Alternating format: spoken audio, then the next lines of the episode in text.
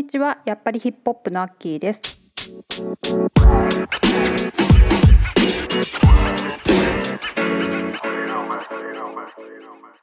今回は1991年の映画ボーイズ・イン・ダ・フットに出演していたロイド・エイブリーという俳優について語っていこうと思います。彼は中流階級の家庭で育ち俳優を志していたものの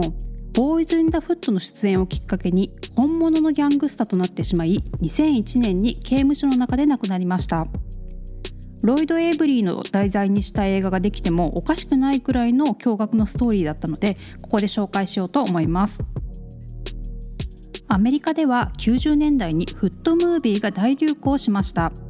フットムービーというのはアメリカのインナーシティの黒人の若者の生活や文化を描いた映画でヒップホップ音楽ストリートギャング人種差別組織犯罪ドラッグなど貧困暴力ギャングなどフッドの様子が描かれている映画です。代表的なものとしてはサウスセントラル LA ジュースニュージャージードライブアバブ・ザ・リムメナース・トゥ・ソサイティなどがあります。その中でも2019年4月に51歳の若さで亡くなったジョン・シングルトン監督の半自伝的映画「ボーイズ・イン・ダ・フッド」は別格の地位を築いています。この作品は名作中の名作なので見ている方も多いかと思いますが1984年ロサンゼルスのサウスセントラル地区を舞台にそこに住む3人の青年と家族たちを描いている映画です。真面目な青年トレイアイスキューブ演じる不良のダウボーイ。母親に溺愛されフットボールの名選手となったリッキー。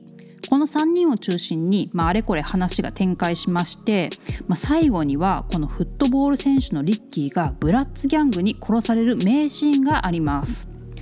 リッキーっていう、あのー、すごい有名なシーンなんですが、まあ、今回特集する俳優ロイド・エイブリーはショットガンでリッキーを撃つブラッツギャングの役を演じていた人です。ロイド・エイブリーはカリフォルニア州ロサンゼルス生まれビューパークという中流層のエリアで育ちました。高校はビバリーヒルズハイスクールに通っており日本でも有名な「ビバリーヒルズ高校白書」という海外ドラマがありますがそのドラマで描かれているような高校でゲットーとかフットとはちょっと程遠い感じの高校です。学校では水球や野球といったスポーツが優秀な生徒でミュージシャンのクインシー・ジョーンズの息子 QD3 と仲良くなります。高校を卒業して LA トレードテックに進学したものの数ヶ月で退学。エンタメの世界に興味を持ち音楽プロデューサーとしての活動を始め1993年にはティーシャ・キャンベルの「プッシュという楽曲をリリースしています。同時期に「ボーイズ・イン・ダ・フッド」の映画に出演しました。その後映画監督のジョン・シングルトンはトゥーパック・シャクールとジャネット・ジャクソン主演の映画「ポエティック・ジャスティス」にもロイド・エイブリーを起用します。しかし映画「ポエティック・ジャスティス」のプレミア上映会でシングルトンの隣に座っていたロイドは映画の上映が終わると立ち上がり「この映画はバックだ!」と叫びシングルトンとロイドの関係が険悪になる出来事が起きましたこの頃からロイドは常にイライラし好戦的な態度をとるようになり家族は彼の異変に気づき始めますその後ロイドはエルエデュースという名前でギャングスターラッパーとして活動を始めますまたストリートを題材にした映画の脚本執筆もスタートしましたがリアルなストリートからインスピレーションを得たいと思った彼は当時ジャングルズと呼ばれていたブラッツギャングの縄張りクレーンションのボルドウィンビレッジに引っ越しクイーン・シン・ジョーズの息子 QD3 と共同生活を始めます。ロイドは20代半ばで近所の10代のギャングメンバーとつるみ始めますが映画監督のジョン・シングルトンは当時のロイドについてこう語っています。ロイドはボーイズ・イン・ダ・フットで演じた役のキャラになってしまった。1996年には映画「ポップガン」にキャメオ出演しましたが短気な性格が悪評となりラッパーのライブオファーも減り彼が目指していたスターになることがどんどん難しい状況に追い込まれます。映画に出演し LA ではちょっとした有名人になったロイドですが現実の生活は苦しく金欠の状況で周りからは「なんでまた下等に住んでるの?」というふうに言われその際には「くたばれ俺はリアルギャングスターだ」というふうに答えていたそうです。これはあくまで私の推測ですがボーイズ・エンダ・フットでブラッズギャング役を演じたことにより「お前本物のギャングなのかよ」と言われることが多くなって彼自身の中でストリートに認められるために本物のギャングに近づこうとしたのかなというふうに思います。そしてついに左の眉毛の下に「ジャングルズ」というタトゥーまで入れてしまい1999年3月にはドライブバイで撃たれる事件に巻き込まれました。その後も銃撃や暴力沙汰事件に巻き込まれ始め心配した家族や友達がどうにかロイドを説得しロイドはタトゥーを除去しギャングと距離を置き俳優業に集中しようと試みます。2000年にはマスター P が制作総指揮を取り自身も出演している映画「ロックダウン」に出演。役中のギャング役を演じましたが本人はそれに満足しておらず撮影現場を荒らすような状況でした。2001年には映画「ショット」に出演。監督はロイドの俳優としての才能を認めていましたが撮影現場で子役の近くでウィードを吸い出したりギャングと喧嘩を始めたり車を強盗するなど多数の問題を起こしてしまいます。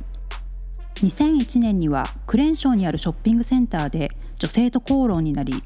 ロイドは女性1人男性1人に銃を発砲し殺害した容疑で警察に逮捕されました。ロイドが刑務所に送られ裁判待ちの期間にはロイドが無実だと信じる家族もいればそうじゃないという家族もいる混沌した状況になります。ロイドの弟の証言によるとロイドが犯行後に一度家に来て父親に「俺は人を殺した」というふうに叫んで父親は家から出てけというふうな出来事があったと語っています。ロイドは極悪刑務所の一つペリカンベイステートプリズンに収容されましたが弟の証言によると一番タフな刑務所だからという理由でロイド自身もペリカンベイステートプリズンを希望していたそうです。ロイドの計画では第一級殺人の罪で起訴され無罪判決を受けたラッパースヌープドッグのようにどうにか裁判で無罪を勝ち取ってラップのキャリアを積もうとしていたようです。しかし2005年に有罪判決が下りスヌープドッグのようにはいきませんでした。ロイドは刑務所にいる間心を改めて信仰を新たにしたキリスト教徒ボーン・アゲイン・クリスチャンとして刑務所内でお祈りをしたり他の囚人たちにキリスト教の教えを説く活動を始めます。ロイドは刑務所内でケビン・ロディという男と同じ部屋に収容されていました。ケビン・ロディは3つの殺人事件に終身刑を食らった悪魔崇拝の人物でした。刑務所の担当看守にはセルメイトが悪魔崇拝者だけど何か意味があるんだろう。ケビンも神のために人生を捧げるように祈っているという手紙を書いていたそうです。そして2005年の9月4日教会でのお祈りから部屋に戻ってきたロイドは悪魔崇拝者のケビン・ロディにキリスト教の教えを話し始めました。それを発端とした口論が喧嘩に発展しケビンがロイドを殴る蹴るなどの暴行を加えついには締め技をかけてロイドは息を途絶えました。刑務所内での点呼は通常通り行われていましたが全て異常なしで報告されロイドの遺体は亡くなってから2日後の9月6日まで発見されませんでした。ケビンはロイドを殺した後部屋の床に自分の血で描いたペンタグラムの上にロイドの遺体を置き悪魔儀式をしていたとのことでした。その後捜査が行われましたがロイドを殺害したケビンはすでに3つの殺人事件で終身刑を宣告されていたため刑務所内での治療を受ける形となりました。ロイドの遺族はなぜクリスチャンと悪魔崇拝者を同じ部屋に入れたのかそれが意図的なものであったのか転校した刑務所官もグルだったのか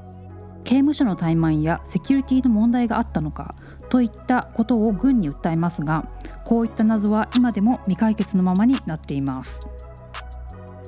ということでギャングスタラップ全盛の90年代に、まあ、貧困やギャングと無縁で育った LA の俳優志望の若い黒人青年がボーイズ・イン・ダ・フットでブラッツギャング役を演じたことがきっかけでリアルなストリートギャングになってしまい2人を殺害した容疑で刑務所に入りクリスチャンとして改心したにもかかわらず刑務所で同じ独房に入っていた悪魔崇拝の男に殴り殺され亡くなったという何とも複雑かつやりきれないストーリーです。この「ボーイズ・イン・ダ・フット」という映画ではアイスキューブのようにこれがきっかけで俳優業の道を切り開いた人もいれば、まあ、こういったロイド・エイブリーのように、まあ、ギャングスタではなかったのにギャングの道に入って、まあ、こういう結末を迎えてしまった人もいれば、まあ、ストリートギャングを抜け出せずにあの20代の若さで、えっと、亡くなった方が何名かいらっしゃいました。